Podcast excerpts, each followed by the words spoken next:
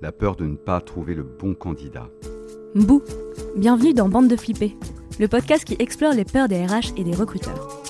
Que l'on ait deux ou 20 ans d'expérience dans la fonction, les doutes subsistent, inhérents à la complexité de la nature humaine. À qui puis-je en parler? Dois-je partager à ce sujet Ou trouver des solutions?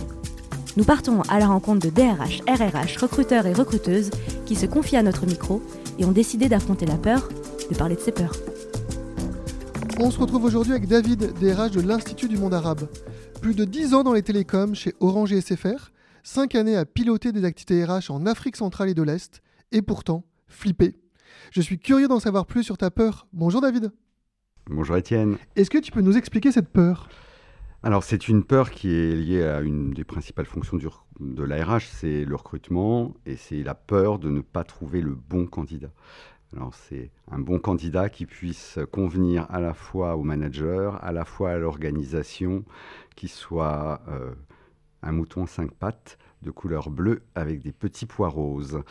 Et ça n'existe pas, on le sait tous. Et donc le challenge, c'est effectivement de euh, trouver le meilleur candidat d'un groupe de bons et non pas le plus mauvais d'un groupe de nuls. Et, et euh, ça, veut dire quoi se planter en recrutement finalement? Parce que je trouve mon candidat, mais être sûr que ce soit le bon et de ne pas me planter, c'est quoi se planter en recrutement? Se planter en recrutement, c'est avant toute chose que ce soit la décision du candidat ou que ce soit la décision de l'entreprise, c'est que le candidat ne reste pas. C'est-à-dire que le candidat, durant la période d'essai, soit lui prend la décision de, quitter parce que ça ne correspond pas à, ce qui lui a été présenté ou ça ne correspond pas à ses attentes, euh, où effectivement l'entreprise va considérer que le candidat ne répond pas non plus aux attentes que l'entreprise a. C'est ça, et c'est ça se planter, parce que ça a un coût, c'est un coût financier important, puisqu'aujourd'hui ce coût est évalué aux alentours de 50 000 euros. Donc se planter en recrutement, c'est dire j'ai perdu 50 000 euros.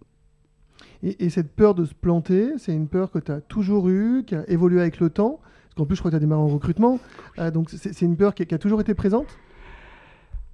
C'est une peur qui a grandi au fur et à mesure. Au départ, j'étais jeune, peut-être un peu plus insouciant, euh, mais cette peur a, progressivement grandi en fonction des profils que j'ai été amené à, recruter. Quand on recrute des chargés d'études ou des chefs de projet, voilà, ça reste quand même quelque chose d'assez je vais dire, assez simple. Euh, quand on commence à recruter un directeur de projet, un directeur de programme, quand on recrute un directeur commercial, etc., là, c'est le, la pression est un peu plus forte. D'abord, c'est quelqu'un qui va intégrer un comité de direction. Et là vient s'ajouter une peur supplémentaire, qui effectivement que la personne puisse s'intégrer à une équipe déjà en place.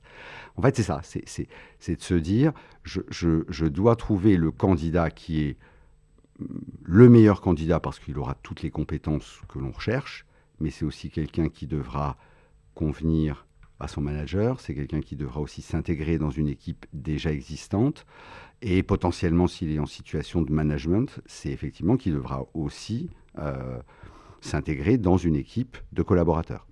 Donc voilà, ça fait beaucoup de choses, et ça fait beaucoup de peurs qui s'ajoutent les unes aux autres, qui fait qu'à un moment donné, il y a quand même de la pression.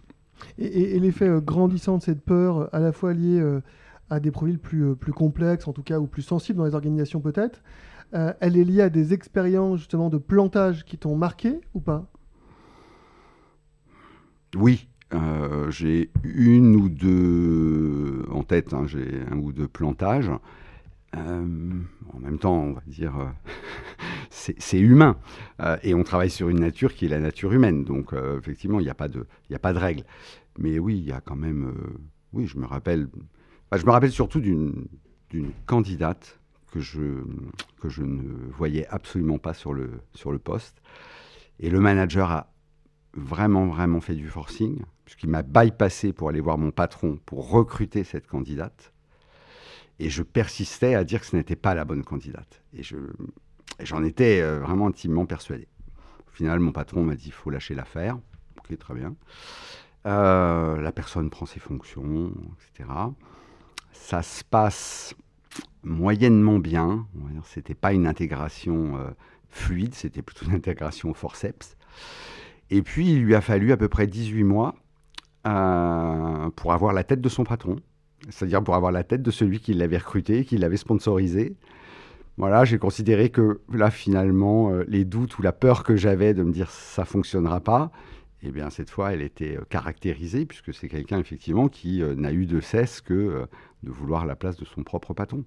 Donc voilà, pour moi, ça, c'est un plantage. C'est, Alors, faire, certes, j'en étais pas à l'initiative, mais je j'aurais peut-être dû être plus euh, plus ferme, camper sur mes positions, euh, amener peut-être des, arguments supplémentaires qu'à l'époque je n'avais pas, etc. Mais pour moi, ça, c'est un plantage parce que, euh, parce que ça met aussi en péril l'organisation en interne, ça peut avoir un impact sur les collaborateurs, etc. Donc pour moi, ça, c'est oui, c'est un plantage.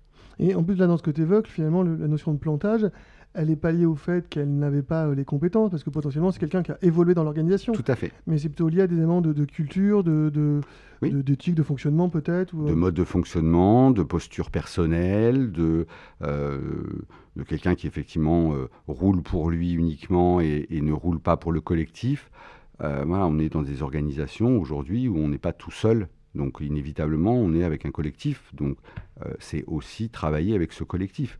Donc on, ne fait jamais les choses tout seul, euh, quel que soit son positionnement dans l'entreprise. Donc je considère qu'effectivement, c'est le collectif, et, ces dernières années l'ont montré, j'allais dire le collectif est quelque chose qui a pris plus d'importance qu'il n'en avait auparavant. C'est enfin, intéressant ce que tu évoques là, parce que finalement, c'est une notion de plantage, a aussi le fait de se dire euh, comment je... est-ce que je suis ou pas responsable en tant que RH, que recruteur quand j'intègre un profil qui est potentiellement toxique dans l'organisation, mmh. euh, où est ma part de responsabilité? Est-ce que je me suis planté en faisant ça? Euh, Enfin, finalement, c'est ce que je, mmh. lis dans ce que tu évoques C'est ça. Oui, oui tu as raison. C'est. Euh, là, je considère que sur l'intégration d'un élément qui se révélera être toxique, pour moi, la part du RH, elle est quand même engagée, puisque c'est aussi à nous de pouvoir détecter euh, de par effectivement les entretiens, éventuellement des tests supplémentaires, etc., de pouvoir effectivement se dire à un moment donné, ah là, il y a quelque chose qui me gêne, et si ça gêne, si ça me gêne moi, ça peut aussi gêner les autres. Et ça sera à plus grande échelle. Et donc intégrer un collaborateur toxique dans une organisation ou dans une équipe, euh, là pour moi, je considère que la responsabilité du RH, elle peut être engagée. Oui. Et, la clé pour à la fois gérer cette peur ou l'éviter, enfin, ou éviter de se planter plus que d'éviter la peur, euh, c'est quoi? Ça repose sur le processus d'évaluation Ça repose sur du mode de fonctionnement avec le manager dans, les échanges du processus? Oui. C'est quoi les clés? C'est à la fois. Euh, ça m'est arrivé, hein. là c'est l'expérience qui parle. Ça m'est arrivé de revoir un candidat trois fois en entretien. Pour quelle raison? Parce que j'avais un doute j'avais un doute et ce, doute qui avait euh, émergé lors du premier entretien, il n'était pas résolu lors du second entretien, il a été résolu lors du troisième entretien. Mais il a fallu que je rencontre la personne trois fois pour, euh, que mon doute euh, se caractérise en certitude et, fasse qu'à un moment donné, je prenne la décision de ne pas présenter ce candidat au manager. Et j'étais très content finalement. L'expérience ensuite a montré que euh, j'avais bien fait de ne pas le faire parce que c'était un élément extrêmement toxique. Mais il le savait et donc il en jouait aussi. Donc c'était assez pernicieux. Donc oui, je pense que euh, on doit à la fois tenir compte euh, j'allais dire, du processus d'évaluation qui est, qui est, en place. Le processus d'évaluation, c'est effectivement euh, par des entretiens, mais ça peut être aussi complété selon la nature des organisations par des tests, des choses comme ça, des mises en situation. Moi, je crois beaucoup en matière de recrutement à l'assessment de recrutement. Je crois beaucoup à la mise en situation. Ça permet effectivement de voir les gens euh, vraiment parce que la nature humaine est ainsi faite qu'elle euh, prend le dessus très rapidement. Donc quand on, les évalue en groupe, on voit tout à fait ceux qui euh, vont tirer la couverture à eux, ceux qui vont être plus sur la réserve, ceux qui vont être attentistes, ceux qui vont ne, rien, ne rien faire aussi parfois, etc. Donc je, crois beaucoup à, à, à ça, l'assessment de recrutement. Et après, c'est le manager c'est aussi le manager ce que lui va nous en dire, la restitution qu'il va nous faire de l'entretien, ce qu'il a, hum, ce a retenu, ou ce qu'il a totalement occulté, euh, etc. Et, hum, et, ça permet, je, trouve que c'est vraiment le mix des deux, c'est-à-dire à la fois l'évaluation RH et à la fois l'évaluation du manager opérationnel, qui fait que voilà, là, on, a, on commence à avoir un socle assez, euh, assez solide pour, euh, pour se dire qu'on on va peut-être ne pas se planter, ou du moins faire le meilleur choix possible. La, peur de se planter, ça amène parfois dans certaines organisations à, à ce que dans des processus, le manager ait besoin de voir plein de candidats. Donc on va avoir 20, 30, 40, voire même plus, je crois. Est-ce que c'est des choses que tu as vécues et comment tu les analyses? 68 candidats pour un poste. Euh, voilà, ça c'est mon record aujourd'hui.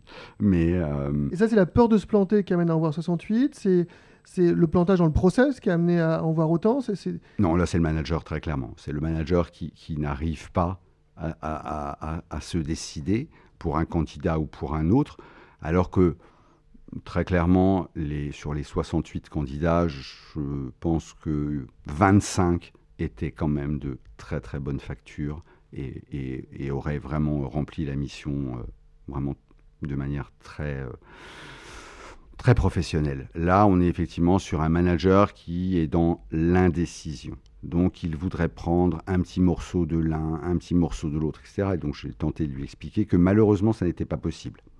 Donc, euh, on ne découpe pas les candidats pour en faire le candidat idéal. Donc, euh, compte tenu de ça, il faudrait bien à un moment donné se décider. Et puis, finalement, bah, la situation, elle perdure ainsi.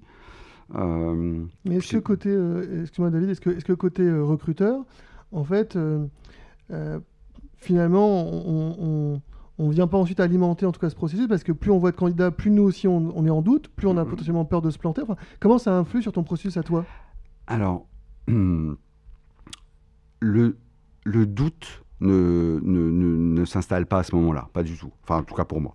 C'est pas là que le doute intervient, euh, parce que j'ai compris comment ce manager fonctionnait et que donc je sais comment il est, donc je, sais très bien qu'il euh, faut euh, produire du candidat j'ai peut-être la faiblesse de croire que, en continuant à lui présenter des très bons candidats, à un moment donné, il, il verra effectivement à travers l'un d'entre eux le, candidat qui peut lui convenir.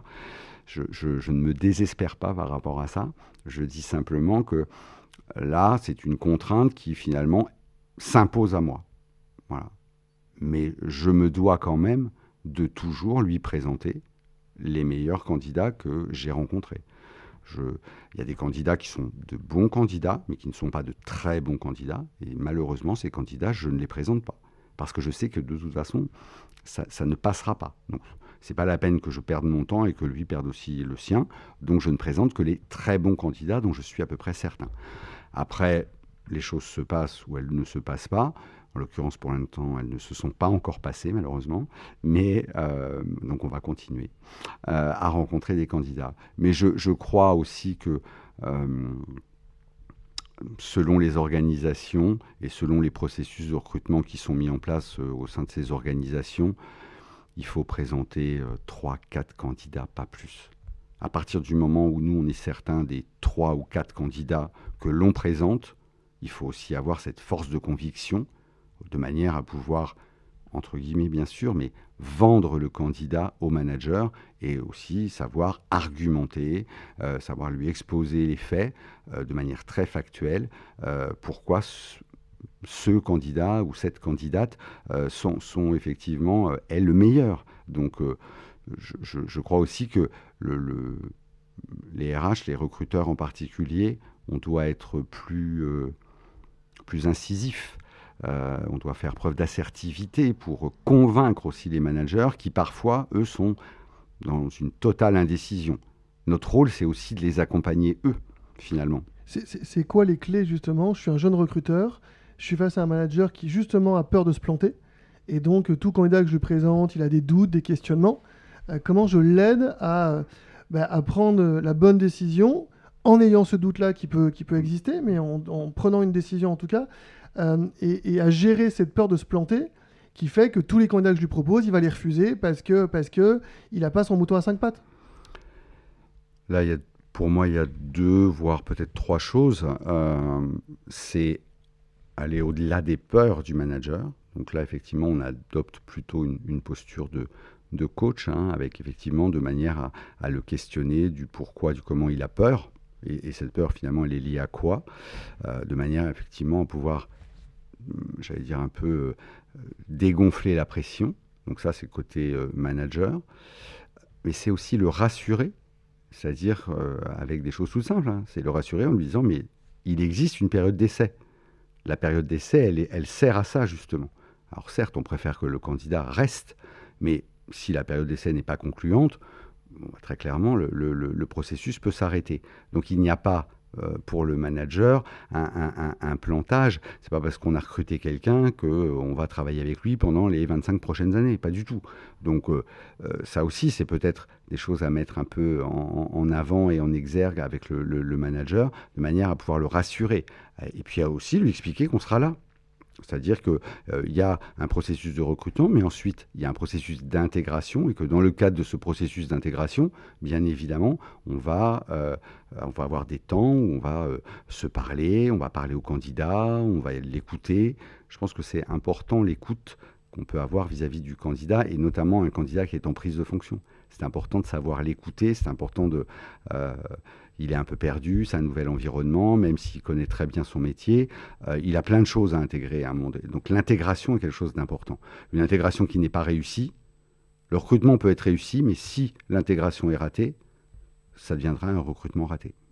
Donc je crois que c'est ça en fait, c'est accompagner le manager au maximum, même si on est jeune recruteur. Il faut être rassurant, euh, ça, c'est l'expérience plutôt qui parle. Euh, pour le candidat, il faut aussi l'accompagner. Euh, ça, je crois beaucoup à l'accompagnement des candidats. Parfois, on a, a tendance justement à ne pas suivre les candidats ou ne pas les écouter. Ou, moi, je, je demande beaucoup aux candidats de me rappeler après l'entretien avec le manager pour me dire ce qu'ils en ont pensé. Parce que ça me permet aussi de voir euh, finalement le, type de questions posées par le manager. Ça me permet aussi de voir là où il met un accent plus qu'un autre. Et donc je me dis, OK, moi, il faut que dans mes futurs entretiens de recrutement, je puisse contrebalancer. Donc c'est ça, en fait. C'est, une forme de binôme euh, ou, de, duo, euh, mais où chacun va jouer sa partition. Et ça doit permettre au candidat aussi de faire le meilleur choix puisque le candidat, aujourd'hui, les candidats sont en situation de choix. Tu, mets euh, le focus en effet sur un point essentiel qui est, l'attention qu'on a vis-à-vis du candidat. Mmh. comment on garantit une bonne expérience candidat dans des processus que tu évoquais avant? Où On voit 30, 20, 30, 40 candidats. Est-ce que notre expérience candidat, elle est, euh, elle est bonne dans ces cas-là? Spontanément, je, dirais, je dirais non. Euh, on ne peut pas apporter la même attention à 3-4 candidats versus euh, si on en a 15 euh, ou 20, euh, très clairement. Pour autant, et ça c'est une règle que, chaque, que chaque recruteur peut s'appliquer hein, s'il le souhaite, c'est pour moi il faut quand même apporter de l'attention. Certes, on ne va pas apporter 15 ou 20 minutes à chaque candidat si on en a 20, mais potentiellement 5-7 minutes, c'est voilà, c'est quand même. On peut appeler le candidat, on peut lui demander ce qu'il en a pensé, est-ce qu'il est toujours dans la course? Enfin, il, faut quand même que le candidat euh, sente qu'il a une, une vraie place. Euh, ça n'est pas, euh, comme on a pu connaître il y a quelques années déjà, ça n'est pas un pion, ça n'est pas un numéro, non, c'est une personne, c'est un candidat euh, aujourd'hui, ça va bien, demain, ça ira un peu moins bien. Il y a des contraintes euh, euh, professionnelles, des contraintes personnelles dont il faut parfois tenir compte. Et, éventuellement, je préfère un candidat qui me dise est-ce qu'on peut reporter le rendez-vous parce que là, en ce moment, c'est un peu compliqué pour moi, plutôt que la personne qui va venir et qui va effectivement totalement se planter durant l'entretien avec le manager. Parce que se planter avec un recruteur, c'est une chose, mais se planter avec un manager, on peut se dire que là, de toute façon, c'est terminé. Et, cette peur de se planter, elle est, euh, elle est présente dans tous les environnements ou avec tout type de manager Ou tu as connu des organisations où c'était plus fort et plus présent est-ce qu'il y a des facteurs qui jouent, justement, dont on peut tenir compte en tant que recruteur pour réussir à mieux s'adapter à ces situations? Il y a un facteur qui joue, euh, ce n'est pas l'organisation, mais c'est plutôt la personnalité du manager qui recrute, ça très clairement. Euh, il y a des managers, moi j'ai connu une grande époque où les managers, c'était ce que j'appelle de la consanguinité, c'est-à-dire qu'ils avaient fait les secs et donc ils voulaient au sein de leur équipe que des gens qui avaient fait les secs, si possible la même filière ou la même dominante qu'eux. c'est ce que j'appelle de la consanguinité. Ils n'étaient pas du tout réceptifs à d'autres types de profils. Ça, c'est quelque chose qui a vécu depuis même si de temps en temps ça revient. Euh, il y a eu une époque où on était plutôt dans, euh, j'appellerais le disruptif. Donc, euh, on prenait des candidats qui potentiellement, enfin, les managers voulaient des candidats qui n'avaient rien à voir avec la fonction. Est très bien. Là aussi, c'est quelque chose qui a vécu avec une, avec une quantité de plantage euh, assez phénoménale. Donc voilà, je, non, je pense que c'est très lié aussi à la personnalité du manager qui recrute. On, le sait hein, dès le démarrage, il y a des managers qui sont extrêmement conciliants, vous en avez d'autres qui sont extrêmement durs. Donc c'est aussi à nous de nous adapter l'adaptation qu'on a, c'est l'adaptation avec, le candidat et notamment les clés que l'on peut donner au candidat pour réussir son entretien avec le manager. En revanche, mm, enfin pour ma part, il y a quelque chose avec lequel je ne mégote pas, c'est non négociable, c'est compétences, compétences, compétences. Je ne recrute que par les compétences.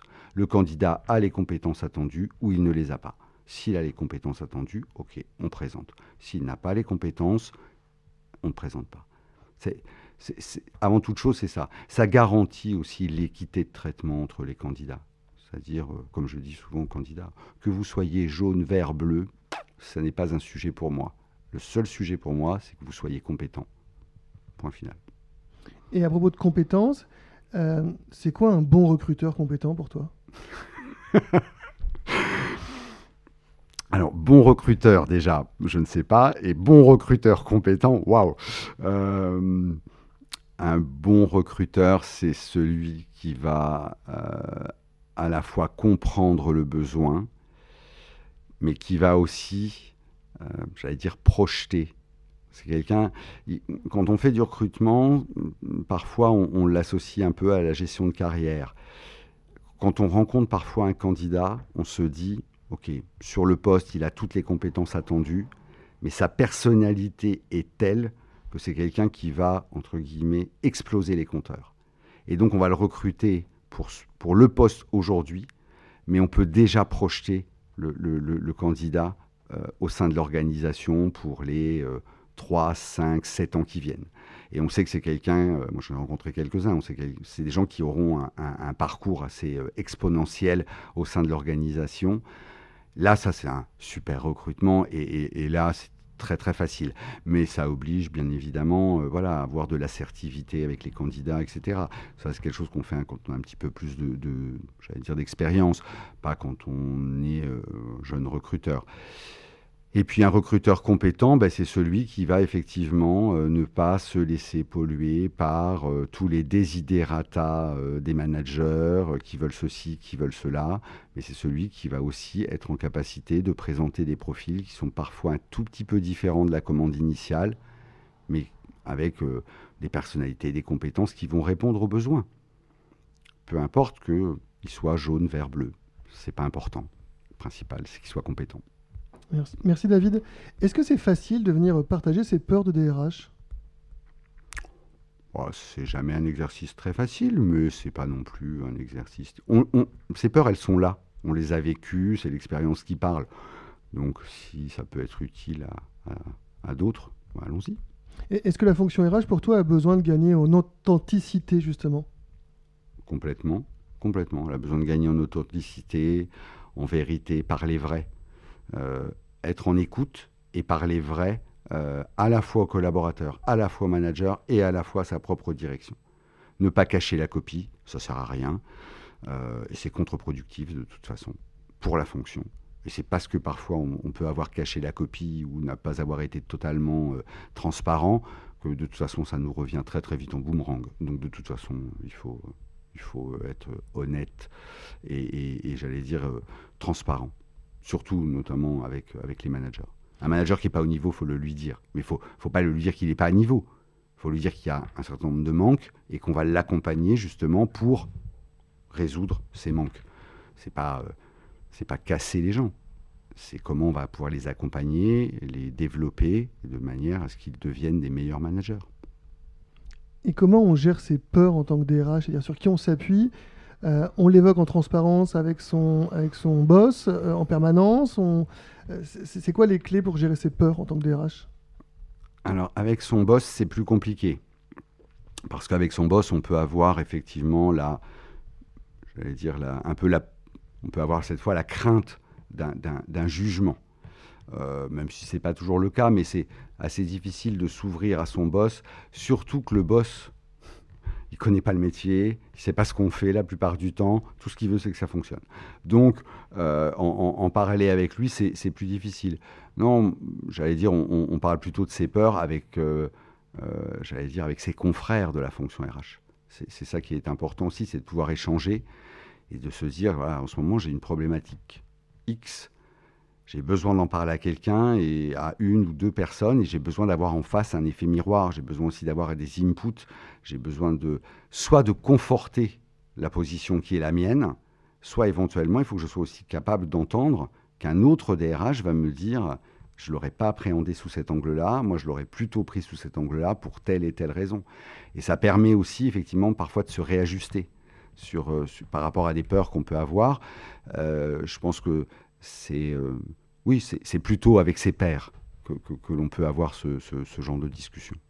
En parlant de pairs, justement, si tu avais euh, un DRH à nous recommander euh, intéressant pour venir parler de ses peurs, ses doutes, en tout cas, et qui oserait le faire, tu penses à qui? David Sampou. C'est qui David Sampou? David Sampou, c'est un collègue DRH. On a eu une expérience commune chez le même employeur. C'est quelqu'un que j'apprécie beaucoup, euh, totalement différent de moi. Je crois que c'est pour ça aussi que je l'apprécie beaucoup. Euh, et, voilà, c'est quelqu'un qui est dans la euh, qui, est dans la résistance et dans la résilience. et, c'est pour moi, ça force l'admiration. Donc je pense que David, c'est quelqu'un qui, qui peut parler aussi de, de différents aspects de la fonction RH. C'est bien. Bon, David, si tu nous entends, tu recevras probablement un SMS très bientôt de ma part. Euh, pour, terminer, euh, David, quelle est l'émotion qui est la plus présente dans ton quotidien de DRH Il y en a deux. Euh, la première émotion, c'est les journées n'ont que 24 heures, malheureusement. Et je n'ai pas le temps de tout faire en une journée. Ça, c'est une émotion euh, qui, me, qui me taraude tous les jours.